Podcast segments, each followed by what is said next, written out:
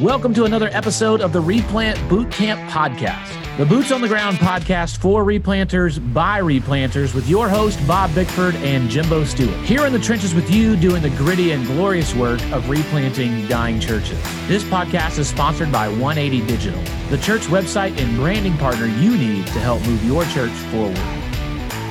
Here we are back at it again, back at the boot camp. Bob, I hope you're ready for the next episode. I've got a Nashville question for you, Bob. Okay. Hopefully, I'll have a Nashville answer. How much Nashville hot chicken have you eaten since arrival? Zero. Zero. Are Zero. You, are you not a Nashville hot chicken guy? I am, but it's on the other side of town. And um, I mean, there's probably some here in East Nashville. Jimbo, this this area in East Nashville is like the foodie capital of all of Nashville. Like little boutique startup restaurants that are amazing.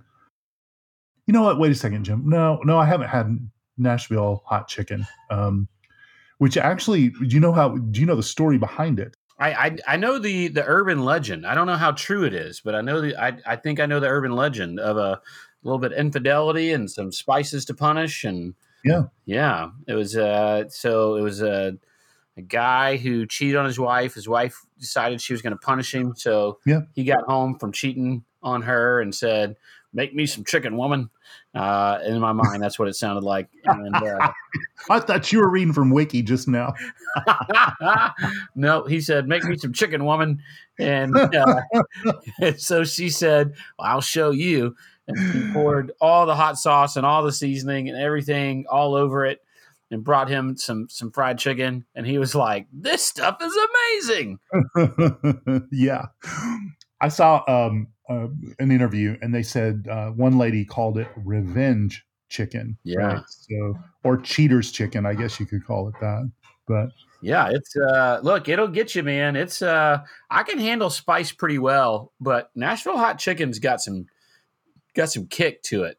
Yeah, well, you tanked up on it that one time you were down here in uh, October, I think. I uh, I came up to see our good buddy Miles Mullin at mm-hmm. ERLC. He's the chief of staff of the ERLC, and he uh, uh, had Brent Brent Leatherwood tagged along and ate lunch with us, and uh, we went over and grabbed some Nashville hot chicken, and um, man, it had me almost choking by the end of it, and and then I thought that's probably all I need to eat.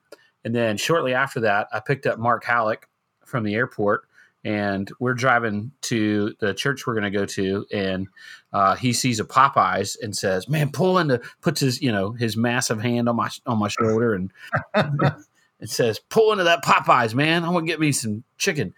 And, and he goes, he asked for some spicy wings, and I was he was like, "You got to eat something," and I was like, "No, I, I actually just had lunch not long ago," and He's, well, you got to eat with me. You got to eat. You got to share some of these wings. And so then I ate some spicy Popeyes wings, uh, and and that was like about all I had for the day. And um, I I learned, man, that's not a that's not a good decision. You should not have a diet that only consists of spicy chicken. No, you got you need some bread in there. You got to get some mashed potatoes going in there. You got to have something to dilute yeah. the hot chicken because uh, you'll not only have it hot once, you'll have it hot twice, if you know what I'm saying. My tummy was angry. and I can say that because I'm no longer on the replant team, so I just don't to throw that out there. My tummy was so angry, man. You know, if, if that were to happen on a Sunday morning, I don't even know if I would be able to step up and preach. Woo! I would. I'd have to get somebody else to take the pulpit for me. I hear you, man. Um, that is not good. Well, I'm glad you survived it, and um, I'm glad that uh, you were gracious enough to eat with Hallock. You you kind of pulled the missionary uh, with Hallock there. You you know he wanted to eat, so you ate with him. So that was good of you to do. Well, you do what you can, man. Speaking of Hallock, one of the things he's passionate about is uh, that you shouldn't always be the one in the pulpit. Hmm. That you should figure out how to how to share the pulpit, and um, you know something I've been thinking about. And I, I, was thinking, you know, we're getting towards the end of the year. Uh, we're halfway through December getting towards the end of the year. You're you're probably thinking through things you want to accomplish in your ministry next year. So, Pastor, I got a challenge for you. I, I want to put an idea in your mind for consideration. What if you were to make one of your goals for 2024 uh, to share the pulpit more? Uh, I'm not going to give you a numeric amount that I think you need to make your goal, uh, but just share it more. Uh, and I think there's a lot of reasons why. Um, and th- I'll list these and then we'll go into them one by one. I think one, it gives your congregation a diverse diet of preachers and preaching. I think two, uh, it's an avenue for raising up, empowering, and sending out new leaders. I think three, it helps you keep uh, helps keep you in a humble posture, uh, helps you fight back pride and keep you from being the hero. And then the uh, fourth one, it creates space for you to get some renewal and refreshing. So those are the the reasons that I think you should consider sharing your pulpit more. Yeah, I love that. I love that you did not include so you can go on vacation, right? No. So I, I think that may be one of them. Yeah. But there's a higher purpose. Yeah, I would say certainly you can do that to go on vacation, but I'm talking about you even still being there. Like you're still there yeah. on Sunday. You're just not always the one preaching. 100%. I totally agree with that. And I think it's it's important for you to see how your discipling and your preaching are shaping others in the congregation who could share with that task with you. Now, that's if you're raising up leaders within the congregation. Then some guys may go, "Man, I, I'm not sure I have somebody who could preach for me." Um, that's when you've got an associational leader. Maybe you've got some other pastor friends. Um, but the goal, I think, would be to raise up pastors within your own congregation or, or preachers within your own congregation that can uh, assist you with the teaching task. Yeah, I think, you know, ideally this is people from within your church, but if if not, that's fine. It can be people from without. I'm preaching at a church this Sunday that uh, has enough staff that the pastor could have others do his weeks off, but he I was talking with him about today. He decided during December he wanted to make sure all of his staff was able to get a little bit of rest and and not do it so he gets some opportunities other times in the year. And he decided to take a couple weeks of him not preaching. And so he had Bob Bumgarner last week, and then I'll be preaching this Sunday uh, to give him just a couple weeks out of the pulpit without putting that on his staff during December. And I'm fine with that. I think that's excellent. Uh, I think you should highlight your denominational partners. I think you should. Yeah. Uh, we could even throw that as another reason to do this, right? I think you should you should highlight your partnerships, your mission partnerships, your denominational partnerships. Um, but if for no other reason, um, just like it's not a good idea to only eat spicy chicken all day, you know, you need to get some variety in the diet of who people are getting to hear and the types of preaching that they're getting to hear. And it can be helpful uh, for them to hear from a different but unified perspective. So it still needs to be in unity uh, with the heartbeat of the church and the doctrine of the church but uh, man, it can be really good to hear from different styles and perspectives. Yeah, that's a good word. It has to be in unity. It's you know it's a bad Sunday if some guy that uh, is within your church gets up and preaches and says, "Look, now I just want to say everything we've been doing for the last year and a half um, is all wrong, and here's where we need to go." you, you friends now have yourselves a coup, right? So yeah. That's not what we're talking about. So, you know, you got to do a little vetting, a little training. Yeah. You probably even want to ask to see the guy's outline and manuscript before. You want to want to help him with it, etc. Uh, but let's just let's take all that into account and say this is a good pick, and they're, they're patient and they're kind and they're willing to be uh, collaborative in the process. And so, find that person and develop them, and then give them some opportunity. Yeah, I could even see that being a reason why you might not want to explore an idea like this as you think, you know, what what are they going to get up there and say? What are they? Mm-hmm. You know, this could be uh, something that brings disunity, and it could. It could be something that brings uh, disunity. Uh, I remember um, one of the, the very first ministry job or role I ever had, Bob, was at a RA camp in Kosciusko, Mississippi, um, which is uh, next to Possum Neck, Mississippi. And the, the, is that a uh, is that a Mississippi delicacy, possum neck? I've never had any, so I have no. I, have never heard of anybody having. I don't know why it was called that, but it seems like that's. I imagine it's like pork rinds.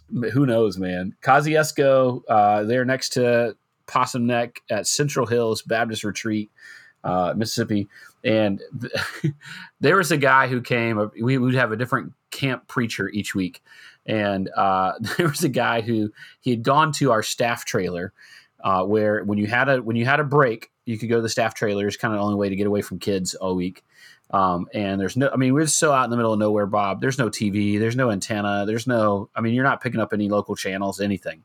So the only thing that you can watch in there is an old VHS of uh, Mel Brooks' Blazing Saddles. so I've seen mm-hmm. Blazing Saddles so many times, I could quote the whole thing. And oh. so this guy, and that, and that survived the WMU camp. They didn't throw that away. And well, well, I, I don't. They may have after this guy. Okay. I don't know which part of it he saw, but whatever part of it he saw when he went in the staff trailer, I guess he decided to have a coup and bring when all the parents came to pick up their kids. He pulls them all in uh, away from where the counselors know that they are. We don't know where they are. The guy running the camp doesn't know where they are uh, all the parents. He's pulled all the parents in and is telling them that the staff has been watching hardcore pornography in the staff trailer. And oh my soul! Jeez, we just took a turn, Jimbo. What, what happened? It was this whole huge coup because I was thinking about the coup. And look, I get you give somebody else a microphone, you have no idea what they might say. Well, one, here's the deal. Here's how you here's how you mitigate that. Um, uh, one, don't watch Blazing Saddles. Um, two, um, if your denominational partners, your mission partners ought to be able to provide somebody you know that's going to speak in unity in what you're doing. You don't have to see their manuscript before they preach. But if you're raising people up, if this is an opportunity for you to raise up people and teach them how to preach and work with them, then you do need to work with them on what their uh, their outline is and their manuscript and how they're dealing with the text and uh, that needs to be a formative process that you have a voice in. Yeah, that's it's important, and I think we're we're really talking about the the fact that we're called to equip and um, and develop, and and that's that's missing, we've outsourced that too much, Jimbo. Yeah, and I, I think it's important for us to reclaim that in some ways and bring that back into the church. That moves us to the second point, which is this gives you an avenue for raising up, empowering, and sending out new leaders. Um, it gives you helps you move towards decentralized leadership, uh, shared leadership, like we talked about last week's episode. Um, listen, there is a shortage of pastors right now, Bob. There are fewer pastors ready to jump into churches, especially normative sized churches where they're probably going to have to be bivocational or co-vocational of some kind. There are fewer pastor candidates, if you want to word it that way, si- signing up for MDivs at seminaries. Um, and I tell you, I I am a huge believer that there is no better place to raise up the next crop of pastors than in local churches, normative sized local churches. Yeah, you can you can get training uh, imported to your local church via the internet, and you can raise you can do preaching cohorts I mean, there's so much material that's out there, and, and I think you can avail yourself to it. And I think that you're going to have a few folks in your congregation that want to be equipped, yeah, right, and that are that are exploring a call to ministry. But I think Jimbo, the, the precursor to that is is one of the things we were we were talking about um, some months ago when I was serving with the, the replant team. This need to call out the called, right? Mm-hmm. And so there's there's a regular um, seeding of that idea that needs to take place in your church, right? So you just simply need to say on quite some regular basis that, you know, it's very likely that the Lord will call some of you here to vocational service as pastors, as lay leaders, as missionaries, that, that I believe that God wants to use people in this body for his kingdom. And so won't you join me in praying for that? You know, Luke 10 2, talking about, you know, praying for the harvest, etc. So, um, I mean, I think it's just important for us to do that. Absolutely. And look, man, there's no better way to help raise up preachers than to just let them preach. Mm-hmm. You can have them preach in cohorts, and certainly that should probably be the first time they preach is in a group of some other yes. people or at a nursing home or something like that. But there's still nothing like having them stand up on a Sunday morning and and preach to your congregation uh, and and help them see. It's a blessing, man, to see others thrive in their God given gifts and passions. Yeah, I love it. Next thing is it helps you keep in a humble posture. Um, and helps communicate that you are not the hero and make sure that Jesus is the main hero and not you. Uh, we talk about decentralized leadership and shared leadership, and that you are not the hero, This is not a CEO model where you're the guy who fixes everything and is the answer to everything.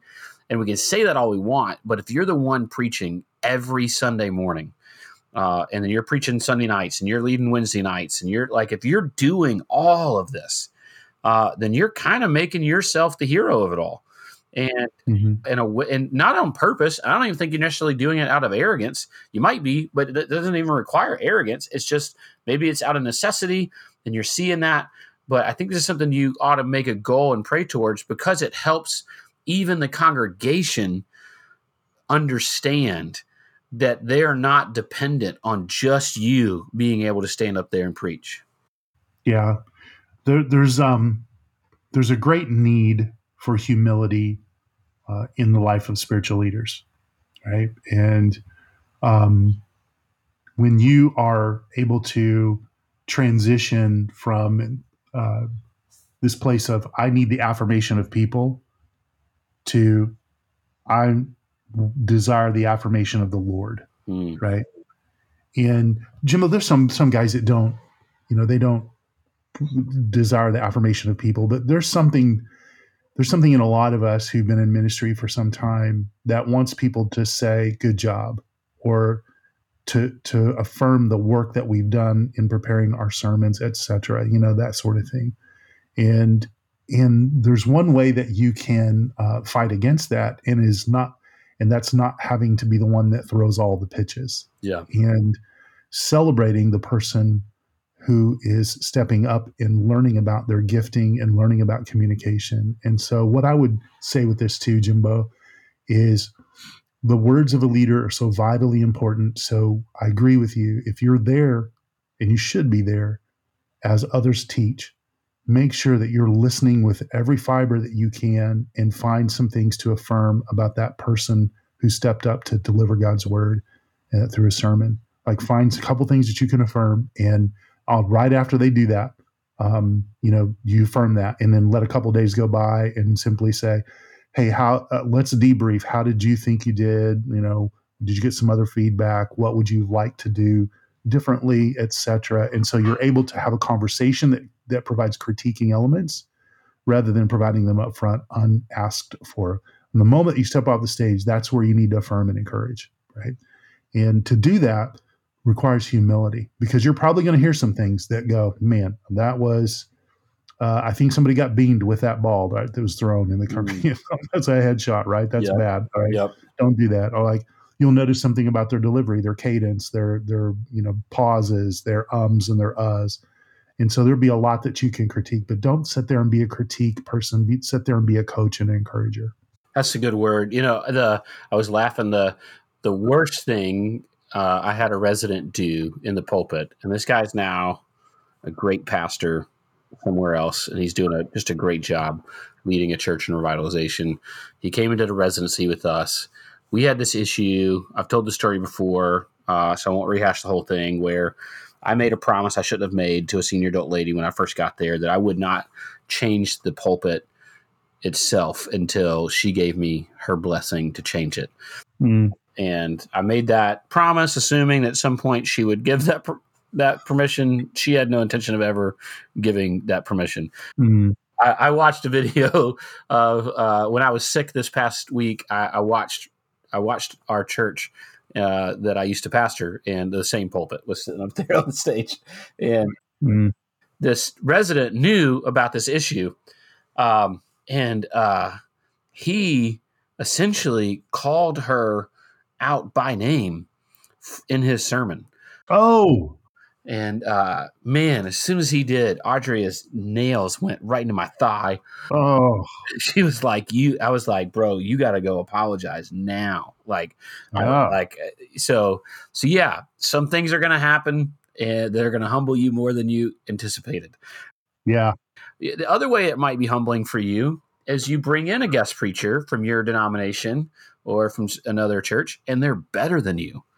Mm-hmm. And they get up there and man, they just knock it out of the park, and three people get saved, and you're just like, good grief. like, and the deacons call you for a special meeting right after the service. but oh. again, this is where we've got to trust the Lord. Uh, and, you know, I heard a denominational guy, a friend, tell me one time, he goes, you know, when I go guest preach somewhere, I try to always do just a little less good than, than the normal guy so that I don't put him in a bad spot. but uh, look, this, this sets the church up better for your eventual exit via death, mm-hmm. retirement, or resignation.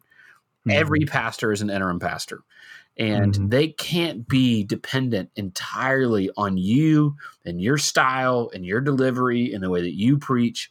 Um, you've got to walk that in humility and understand uh, that that's not your role. Mm-hmm. So first four and then first three, and then we'll get to the fourth one. It gives your congregation diverse diet of preachers. It's not just Nashville hot chicken all day.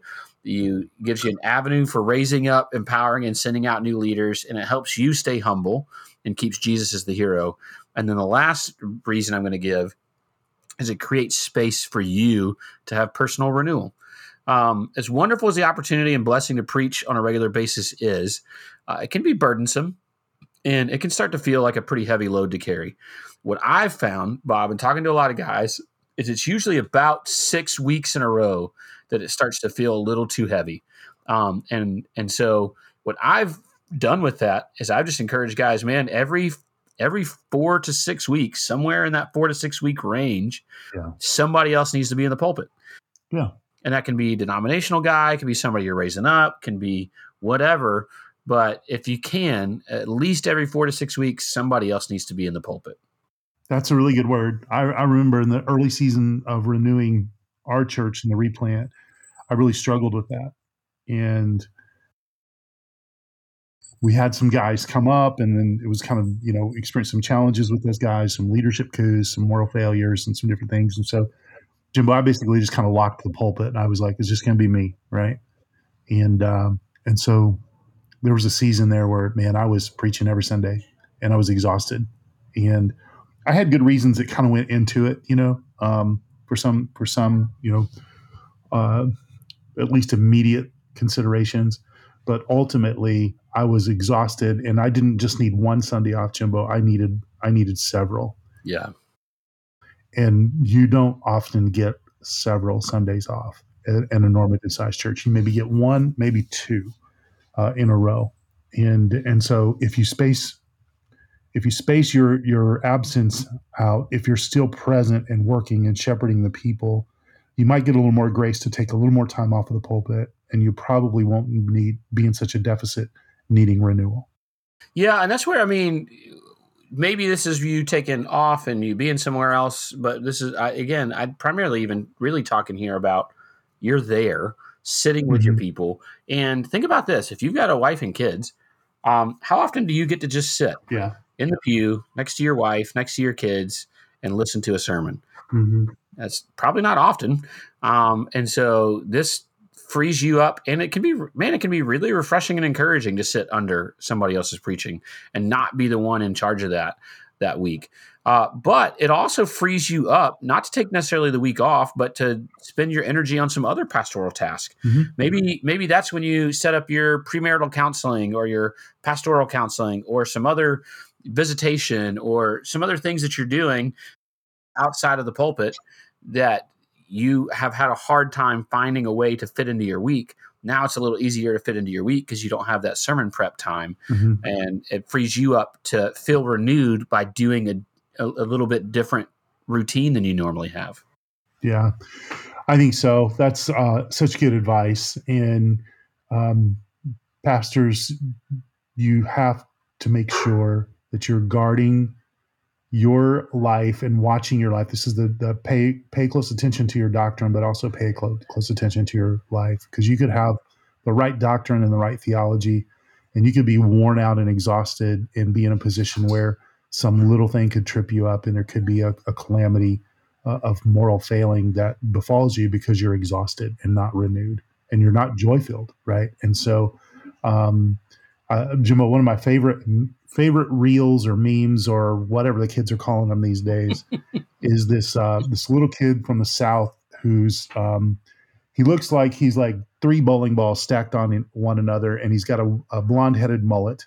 And uh, he comes home from school, and his dad's just you know videoing him, and the kid says some funny things all the time. But the kid basically says to his dad, he said, "Look, I've been at school all day, I've been working hard, and I'm cranky. I need a nap." Right. and, and he goes, But you want to wrestle later? And he goes, Maybe. And then he walks off. and it's so hilarious. The kid knows I'm not doing well. I need rest. Yeah. And Pastor, if you can be uh, as smart as that little blonde headed kid with the southern accent and the mullet, um, just go take a nap and get some rest. Yeah, man. Look, you can do this. Even if you've only got one person in your church that you can start with, then just start with that one. And look, every four to six weeks, give them an opportunity. If you don't even have one, that's fine. Start leaning on denominational network partners, other churches to help you do this, but start praying and seeking after a way that you can not only use this for your renewal, and to keep you humble and give a diverse diet of preachers, but also as an avenue for raising up, empowering, and sending out new leaders. Thank you for listening to this episode of the Replant Bootcamp Podcast, a resource for replanters by replanters. If you enjoyed this episode or found it to be helpful for you and your ministry, please help us get the word out by subscribing, sharing, and leaving us a review on your favorite podcast listening platform. This podcast is sponsored by 180 Digital. 180 Digital is a team of design, development, and marketing experts that love working with churches big and small. Check out 180.church, O N E E I G H T Y.church to learn more about how 180 can help your church move forward.